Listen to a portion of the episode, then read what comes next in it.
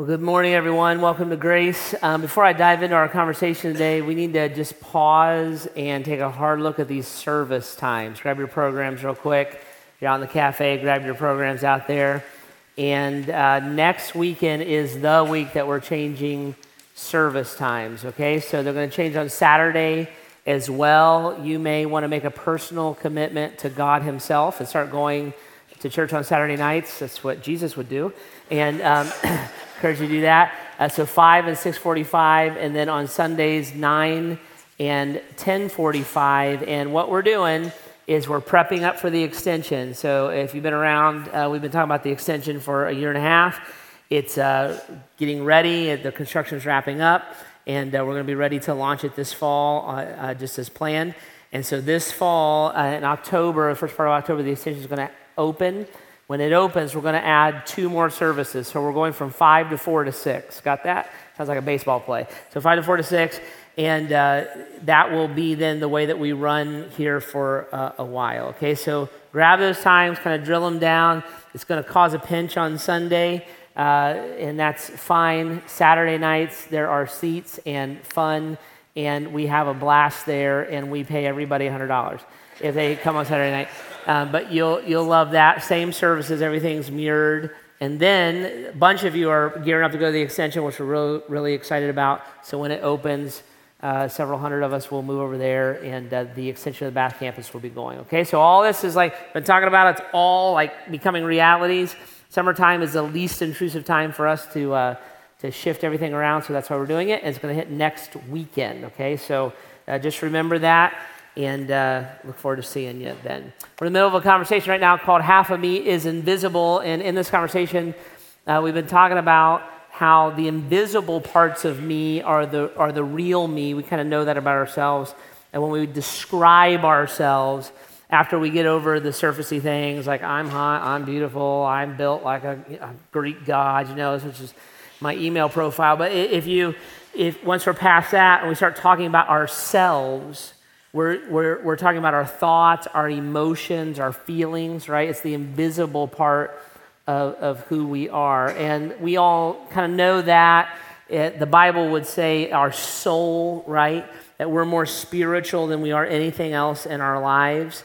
And when the Bible speaks, then it's speaking to that greater reality of the invisible part of, of who we are in the Bible, God goes on and he expands that reality, so to say, and he says, actually, the world works like this that the world is more spiritual than it is anything else, and that our struggles in the world are not against flesh and blood, but against powers, principalities, powers, even forces of the dark realm. So, th- so this invisible reality that we all kind of know and know about, interact with, is a very, very real thing. So we've been talking about that.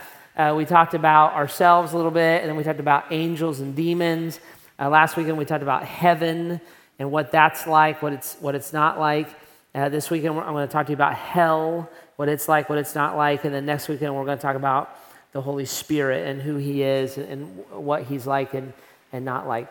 So uh, I encourage you, more than maybe a usual set of conversations, if you've missed these, go out online, uh, graceohio.org, and you can watch these conversations or listen to them, get a podcast for free and fill in these blanks because we've been covering enormous amounts of ground in a very, very short time. It's impossible to kind of work these things all the way through. So I've been kind of information dumping to you, which we don't usually do here at Grace, but felt like we should on this one. And so all the information is kind of there, but you're going to have to take it and marinate in it and process a little bit deeper. I encourage you to do that because it's really good to have your, uh, kind of your hands around um, these ideas. So this weekend we're going to talk about hell. And uh, I'm going to talk to you about hell in the same kind of format that we've been talking about these other things uh, through the kind of the North American Western perspectives of hell. So we're going to we're going to cover it generally in the Bible. There's a ton in the Bible about hell. It's different in the Old Testament than it is the New Testament. I'm not going to get into all those weeds. It's impossible to do it in this format. And we're not going to chase down every other faith or religious idea about hell. Uh, we're just going to zero in exactly with what the Bible says. But I, I want to talk to you about it more through how we would tend to think about it as North American Westerners, okay? And then we'll get into what the Bible says and, and kind of go from there. So, as, as an, in North America, in our culture, when we talk about hell, Uh, hell usually comes up in conversations in a couple of ways. One is like the cartoony version of hell, right? So Satan and horns and a pitchfork and a red suit, and like everybody's down in hell and it's hot and the air conditioning broke, kind of a thing, right? Or um, we'll talk about it like uh, my friends are going to go to hell and I'm going to go party in hell with them. And it's, a, it's kind of a cartoony, we don't usually mean it, it's just what we say. It's kind of a cartoony version of goody two shoes people go to heaven and go to church for all of eternity, and bad party people go to hell and drink and ride Harleys. And, well, you wouldn't ride a Harley in hell, a Honda probably in hell for, for all of eternity. And, and so we'll kind of do that, you know, we'll kind of talk about it that way and laugh about it a little bit. And that, that's, a, that's actually a major concept of hell. Uh, over there, that if you hear conversations or listen to movies or TV, that kind of stuff, that's kind of the cultural norm. The serious version of hell that's most culturally normal is the idea that there are really, really, really immoral people in the world. And what we'll do is we will set kind of our moral standard where we think it should be. And then we will look at those people and say, if you don't hit that moral standard, then you're the one that fries in hell, right? So Adolf Hitler is in hell. Joseph Stalin's in hell. Saddam Hussein's in hell kind of thing. And we would look and say these guys like killed millions of people. They cross some kind of a threshold that is just intolerable, and they're getting theirs in hell. And that's how we'll tend to talk about hell in a serious way when, when we're talking about it. Then what we'll do individually is we'll move that moral standard to whomever has hurt us or our family. So this this person like attacked my family, they're gonna burn in hell. Uh, my ex is gonna burn in hell this guy uh, hurt children. He's going to go to hell for that, right? So we'll kind of we'll kind of move that moral standard that way, so that when whatever we determine is the moral threshold, like if you just cross like that line, you're the you're the people that go to hell. Okay, and those are the two predominant ideas that get talked about the, the most in in our culture. There's a third one that kind of hovers under the surface a little bit that, that's newer, and it's the idea that we're that Earth is hell and so when we die, everybody goes to heaven and we escape the hell that is our human existence. Okay, and that one's kind of emerging a little bit. It's wrong. You'll hear some people that will say it's in the Bible, they're wrong about that. Uh, but it's kind of out there a little bit if, if you've heard that. So, those two or three ideas are, the, are kind of the predominant view of hell and, and what, what it's like and how it's supposed to work in, in our culture. Now, what does the Bible have to say about that then? And so I want to I want to do this a little bit. Let, us dig into the Bible and just see like God's descriptors of hell, and then and then talk about how that should flesh out for us. So I put this in your notes. You can look at it if uh, if you want to. I, I just wrote down what is hell. Well, the Bible first of all would say this: that hell is a literal place in which the inhabitants cannot access God or His love. So hell is a literal place. It's not just a concept. It's not earth. It's not those things. It's a literal place where people actually go. There are people in hell now, using hell as a general term. There's people in hell now, um, and they're, they're suffering, and uh, it really does exist and will continue to exist. Okay, so just like heaven is a literal place, there are real people in heaven now. Hell is a literal place, there are real people there. What's it like? The Bible would describe hell as a place of torment, kind of general torment. So there's two terms and ideas that the New Testament uses. I don't want to get too deep in the weeds with it, but the idea of Hades or hell is this idea of torment for people who have rejected God and now are cut off from Him and access to His love. Jesus actually gives us um, a glimpse of this, a descriptor of this, in Luke chapter 16. So if you got your Bibles, go there with me real quick. Luke chapter 16. If you need a Bible, there's some there in the chairs. It's page 730, and the Bible's in the chairs. And if you're electronic, then we use the YouVersion app, YOU version. You can download that app or open it, and our, our uh, you hit live, our zip code is 44333. We're Grace Church. Okay, so Jesus uses this descriptor, gives us a little bit of an idea of what it would be like for someone who's being tormented in hell. Uh, verse 19, chapter 16, Luke. There was a, a, rich man who was dressed in purple and in fine linen and lived in luxury every day. Uh, at his gate was laid a beggar named Lazarus, covered with sores and longing to eat what fell from the rich man's table. Even the dogs came and licked his sores. The time came when the beggar died, and the angels carried him to Abraham's side. The rich man also died and was buried. In Hades, where he was in torment, he looked up and saw Abraham far away with Lazarus at his side.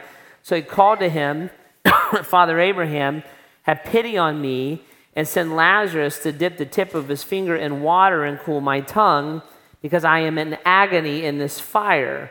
But Abraham replied, Son, remember that in your lifetime you received your good things, while Lazarus received bad things. But now he is comforted here, and you are in agony. And besides all this, between us uh, and you, a great chasm has been set in place, so that those who cannot go, those who want to go from, from here to you cannot nor can anyone cross over from there to us. And he answered, Then I beg you, Father, send Lazarus to my family, for I have five brothers. Let, let him warn them so they will not also come to this place of torment. And Abraham replied, They have Moses and the prophets. Let them listen to, Mo- let them listen to them. No, Father Abraham, he said, but if someone from the dead goes to them, they will repent. And he said to them, If they do not listen to Moses and to the prophets, they will, they will not be convinced, even if someone raises from the dead. And Jesus is giving a descriptor of what it's like to be in hell. What he's not saying is that rich people go to hell and poor people go to heaven. That's a total misread. And if somebody wrote a book that you read about that, they're wrong. Uh, what, what he's saying is this that externally on earth, you can look like you have nothing, but if your heart is locked into God, there is reward, there is comfort. Death is the great revealer of reality. So you can look on earth and say, well, God must have abandoned Lazarus. And God's like, no, not at all. Look, he's, he's with me forever. Reality is. Or you can look on earth and say, well, this guy's got everything. God must be blessing him. No, not at all. Death reveals reality. His heart lived, he lived independently from God. And now he's separated from God forever in this place of torment. Okay?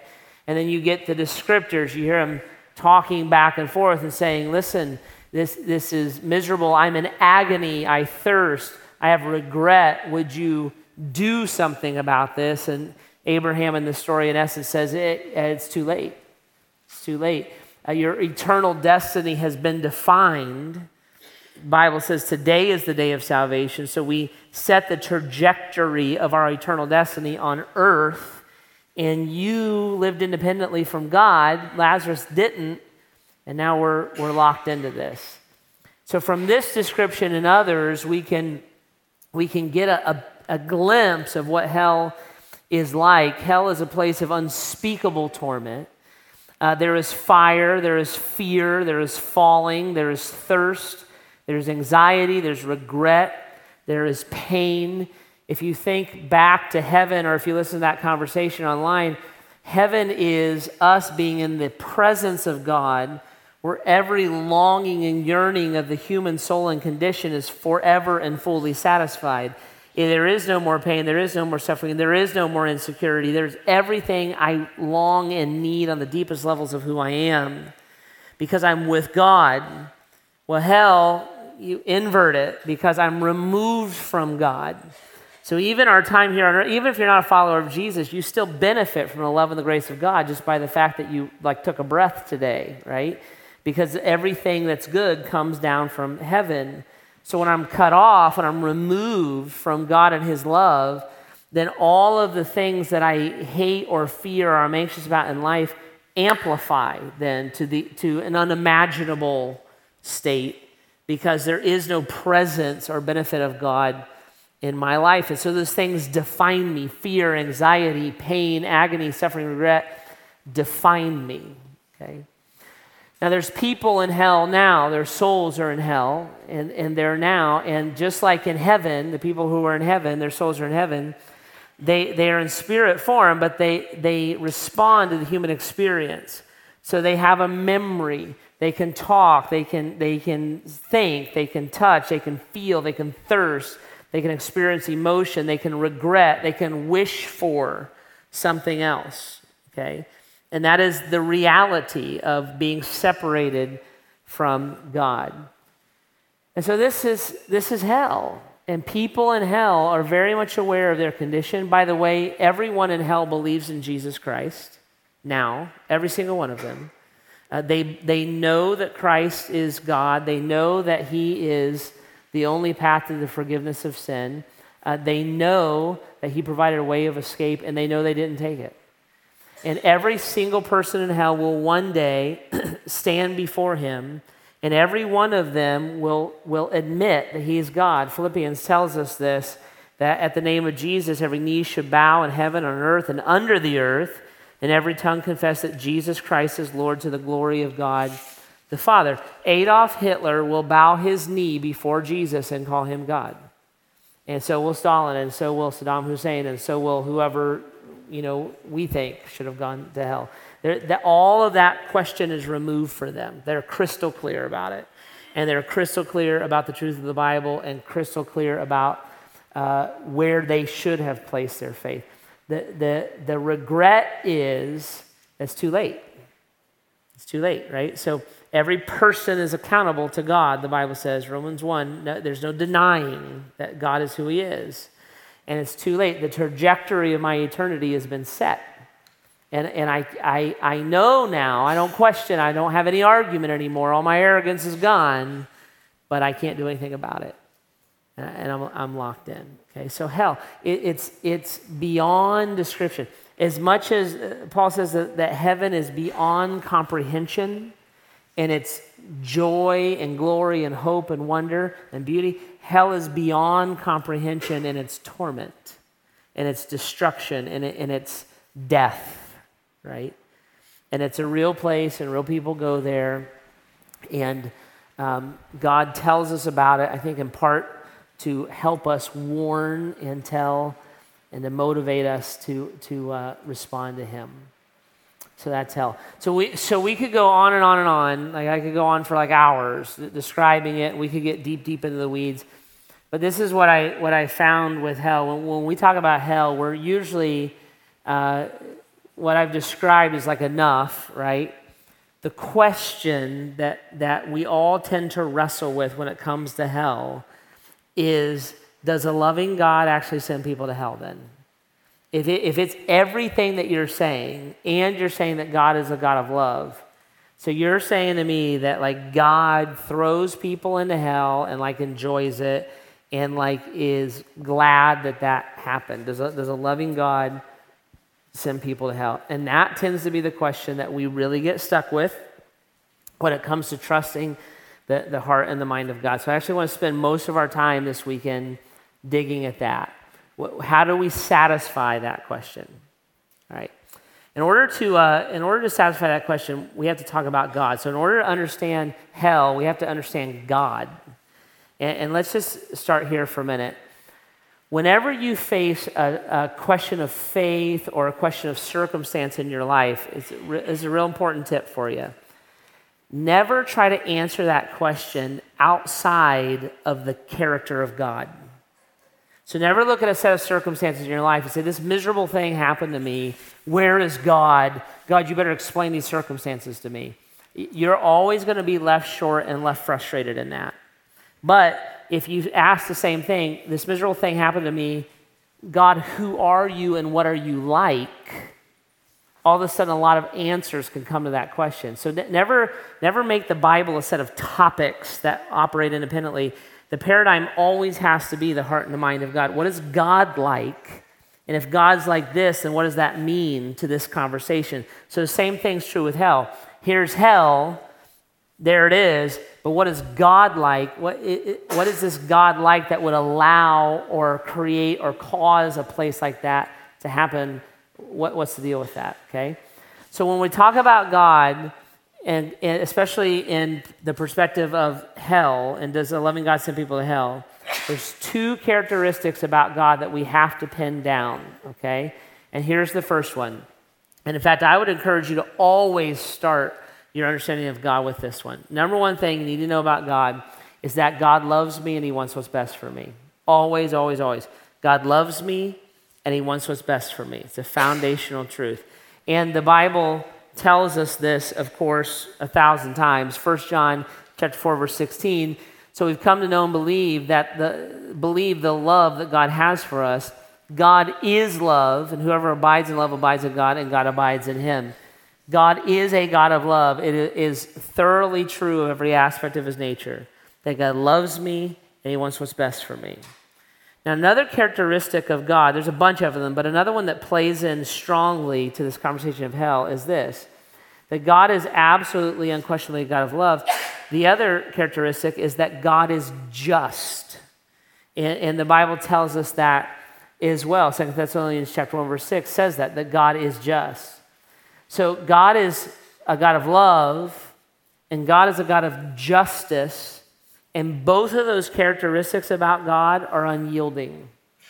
The love of God is unyielding, and the justice of God is unyielding because it's who He is.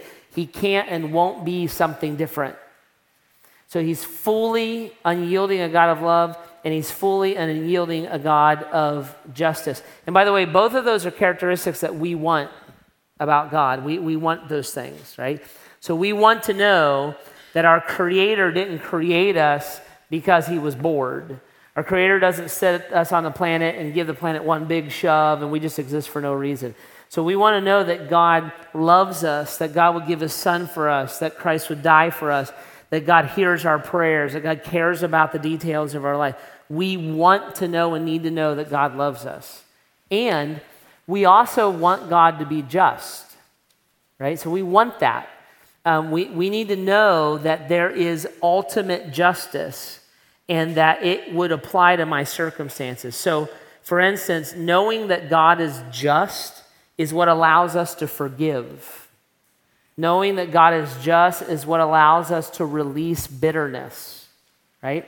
So if I can look at you and I can say, well, you harmed me and nobody knows about it or nobody cares about it, but you did it. And then God says, But I want you to forgive as you've been forgiven. I can forgive knowing that you're going to face justice. I don't need to apply it to you. You did this to me. I don't need to walk through the rest of my life bitter about it. I can release that bitterness because you're going to face justice because God is just and his justice is un, unyielding. So I don't need to be a spiteful, vengeful person because God is thoroughly just. And that justice may not play out on this side of life, but certainly it's going to play out because God's justice might be must be satisfied. Okay? So we like these two things about God, especially the love one. The love God loves you is like awesome. That's all, that's on all the coffee mugs, the bumper stickers, right? We love that one. God is just. It doesn't play on the t shirt as well, you know, but, but we like it too. We like it mostly when it applies to someone who we've decided needs justice, right? So we, we want to know like Hitler didn't get away with it. Stalin didn't get away with it. Saddam Hussein didn't get away with it. That there is a hell and there is a just God, and, and, and they are receiving justice even as we speak. What we don't like is the idea that I won't get away with it, right? Because that unyielding justice applies to me, and we'll tend to look at ourselves and say, well, wait a minute, I, I, I'm a good person, right? I'm a good person. I, I don't deserve hell. And God would look and say, actually, yeah, you do. Yeah, you totally do, right? Because I'm a God of justice, and you also have violated my justice, and that justice must be satisfied. Let me show you here. Flip over your Bibles to the book of Romans, maybe 100 pages or so to the right. Romans chapter 3. And God looks and says, Yeah, justice applies to everyone, and everyone has violated my perfect standard of justice. Romans chapter 3, verse 10. As it's written, there's no one righteous, not even one. There's no one who understands. There's no one who seeks God. All have turned away, and all have together become worthless. There's no one who does good, not even one. Their throats are open graves. Their tongues practice deceit. The poison of viper is on their lips. Their mouths are full of cursing and bitterness. Their feet are swift to shed blood. Ruin and misery mark their ways and the way of peace they do not know. There is no fear of God before their eyes. Now we know that whatever the law says, it says to those who are under the law, so that every mouth may be silenced and the whole world held accountable to God. Therefore, no one will be declared righteous in God's sight by the works of the law. Rather, through the law, we become conscious of our sins. God is a God of justice. He's a just God, and that justice is unyielding. And it's unyielding to Hitler, and it's unyielding to Stalin, and it's unyielding to Jeff, and it's unyielding to you because you have sinned, right?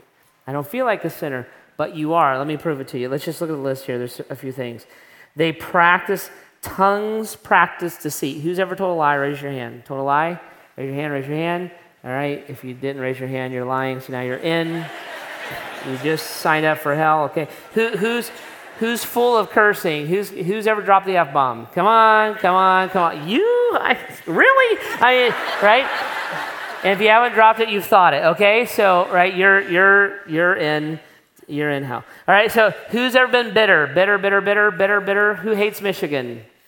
Okay, I know, bitter, right? So we we've done it. Like we laugh about it. I mean, that, you just went like three for three on the list, and we didn't even get into it. So we we don't even argue about this, right? That means that you are part of the no one is righteous crowd.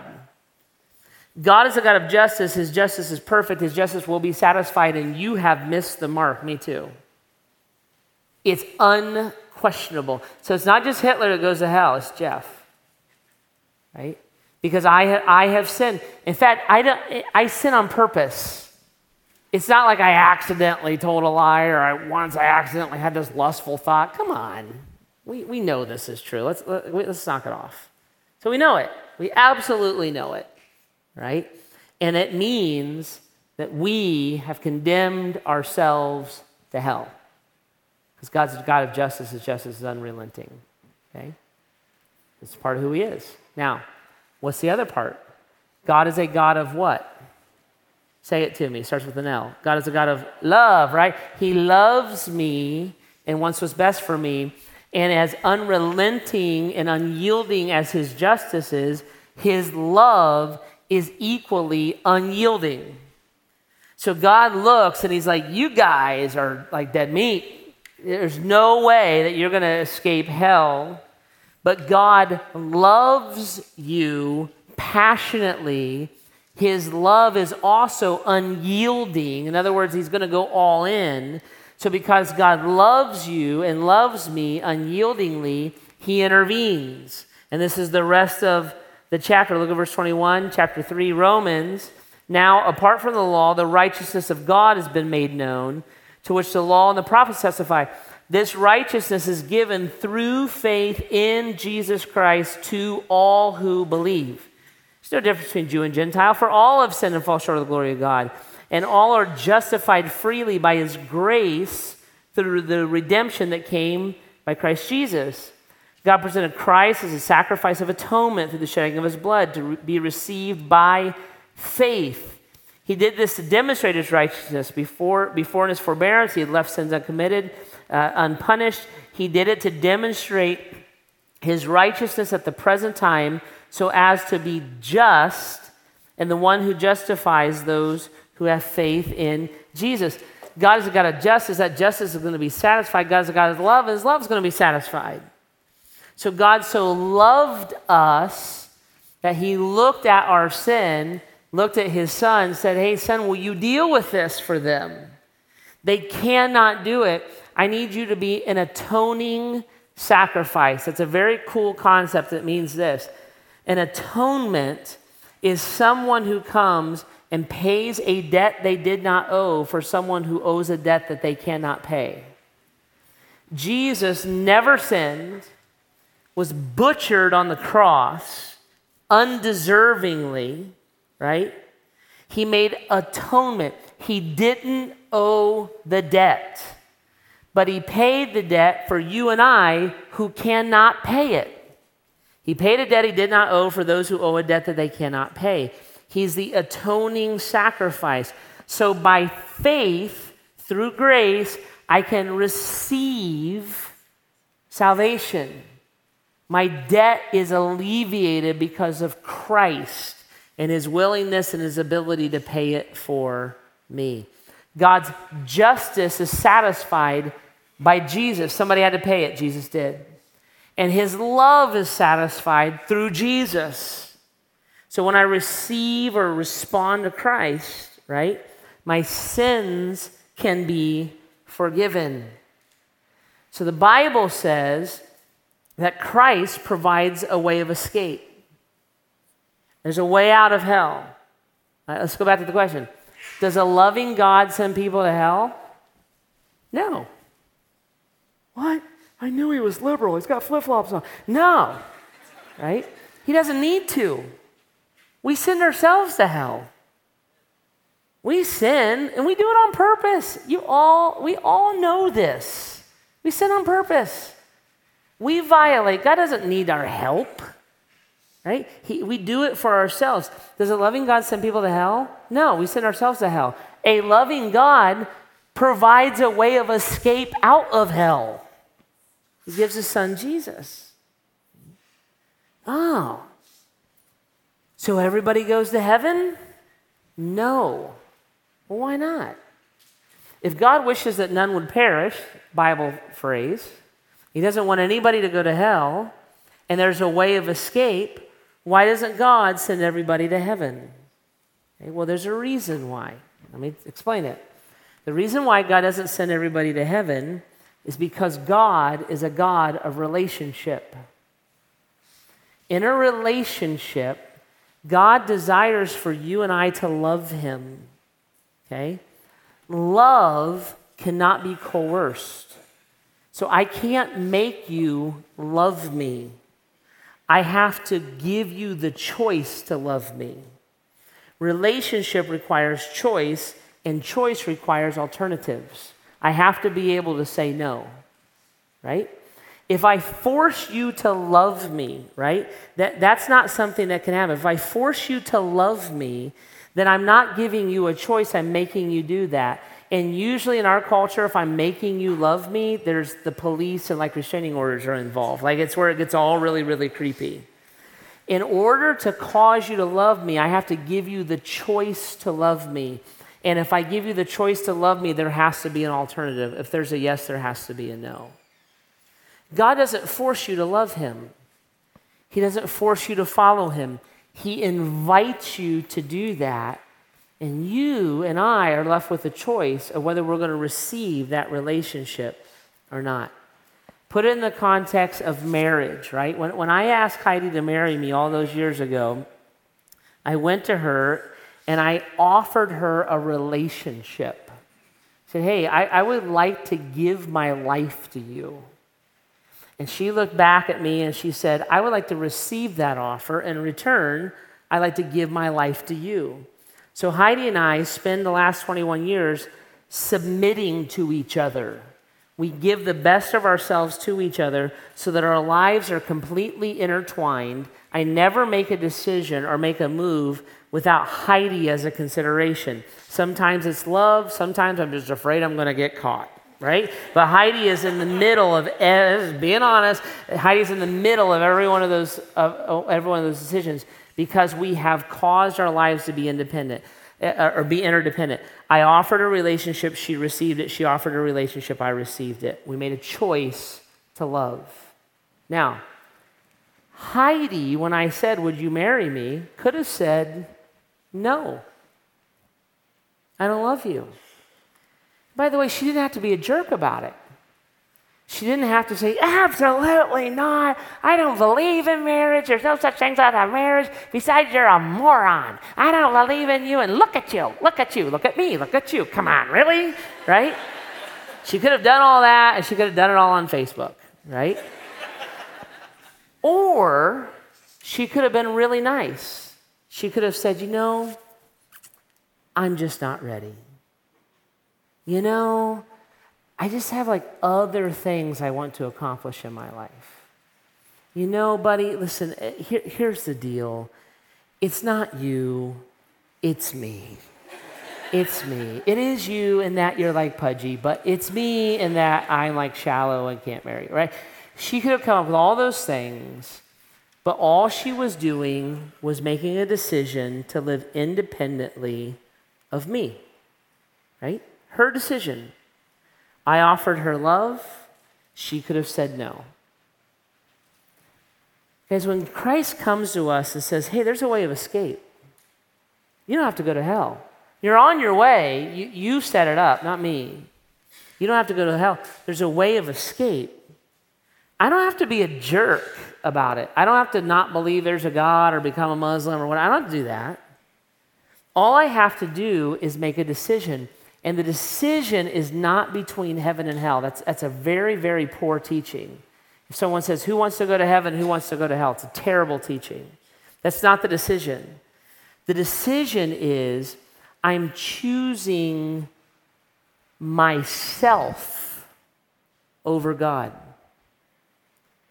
I don't want you to control and define my life. I don't want to give my life to you. I appreciate the offer, but I'm not interested. I want to do what I want to do. I, I want to live the way that I want to live. I want, I want to have my life play out the way that I want to play out. I don't want this governor of relationship in my life. So I, it's not that I choose to go to hell, I just choose independence. And I don't have to be a jerk. I can stop by, I can visit God, I can see that there's some good qualities about God. I'm not real anti God. I just want to live for me. Heaven and hell, then, are just the natural trajectory of my life playing out eternally. I, I want to be in relationship with God. Heaven, I'm in relationship with God on the deepest levels beyond comprehension forever. I want to live independently from God. God, hell is me being independent from God forever. It's the natural trajectory of my life playing out eternally. Does a loving God send people to hell? No. A loving God provides a way of escape. A loving God doesn't want anyone to perish. Look at the links that he went to to cause there to be an exit ramp. A loving God with sorrow and grief grants people the total independence from him that they have spent a lifetime asking for. What's hell like? It's torment beyond description. Who goes there? Anyone who chooses to live independently of God. See? And that trajectory of life plays out forever. Will they regret it? Oh, yeah. Will it become clear to them? Yep. So, can they say they're sorry and get out? No. Today, now's the time that you set your life on that trajectory, right? And that's why Christ came, and that's why he lived, and that's why the gospel, and that's why the church, and that's why everything. So that your eternal destiny can be changed, but it has to be done now. And guys, when we think about hell, if you ask the question, why does God tell us anything about hell at all? Is He tell us so that like sinners can be like, you better get your act together, you're to fry. And, and that's usually the way that hell is talked about at churches. You better knock it off or you're to go to hell. And, and I actually really disagree with that, to, to be honest with you. I don't think that hell is there solely as a warning for the godless. I think it functions well that way, but I don't think that's what, what we should be preaching. I believe that the main reason that God tells us about hell in the scripture is to motivate the church, right? The greatest tragedy of hell is that followers of Jesus Christ don't actually passionately believe in it. I believe the greatest tragedy of hell is that those of us who would call ourselves followers of Jesus, we don't actually believe in hell that much. Now, we might say, well, wait a minute, the Bible says that I get that we cognitively get it, and I get that maybe you grew up with sound doctrine and good theology and you understand some things about hell. But on a practical, put skin on it, how does this affect my life every day? Most followers of Jesus don't believe in hell that deeply. Now, if you're a follower of Jesus, dial into me here for a second. Why would you say that, Jeff? Because if we actually believed in the torment and the tragedy and the misery of hell, I believe it would spawn us into action at the same levels that it caused our God to respond. When God looked at hell, his response wasn't, man, I better get some church services together. His response wasn't, well, you, you better quit smoking, drinking, and chewing. When God looked at hell, think about this. When God looked at the reality of hell, his heart was so motivated by his unyielding love that he looked at his one and only son, said, Would you step out of heaven, live on the planet so that all of this makes sense to them, and then willingly allow yourself to be butchered on the cross? When God looked at hell, he stopped life as he knew it. He took every resource that he had and he gave it over so that people that he loves could know and access the way of escape. So when the church of Jesus Christ collectively, then corporately, looks at hell, and our response is something along the lines of, we should go to church once a week and probably quit dropping the F bomb. It, it's a underwhelming response to the reality of this place. The, the idea that as a follower of Jesus, I would, I would recognize hell, respond to Christ because of it, and then my response is, whoo, Man, glad I made it. Yikes. I'll start volunteering a little bit at church. Because I'm, I'm not trying to be a jerk, and I trust that you know I love you. But that is unfathomable to God. That that would be the outcome of us knowing about hell and receiving the grace of Christ. That we would look at anyone in our lives and profess love. Yeah, my neighbor, you like your neighbor? Yeah, I like my neighbor. Yeah, they're great. The person you, yeah, that guy at work, he's a great guy. My family member, my classmate, my teammate, and that the motivation, the love motivation in us is that we live better than they do and kind of get a little judgmental attitude about it, but would never tell them of the reality of hell or the enormity of God's love. The church does not exist for the sake of the church. The church exists for the sake of the world, so that we the hands and the feet of Christ can profess the heart and the mind of Christ.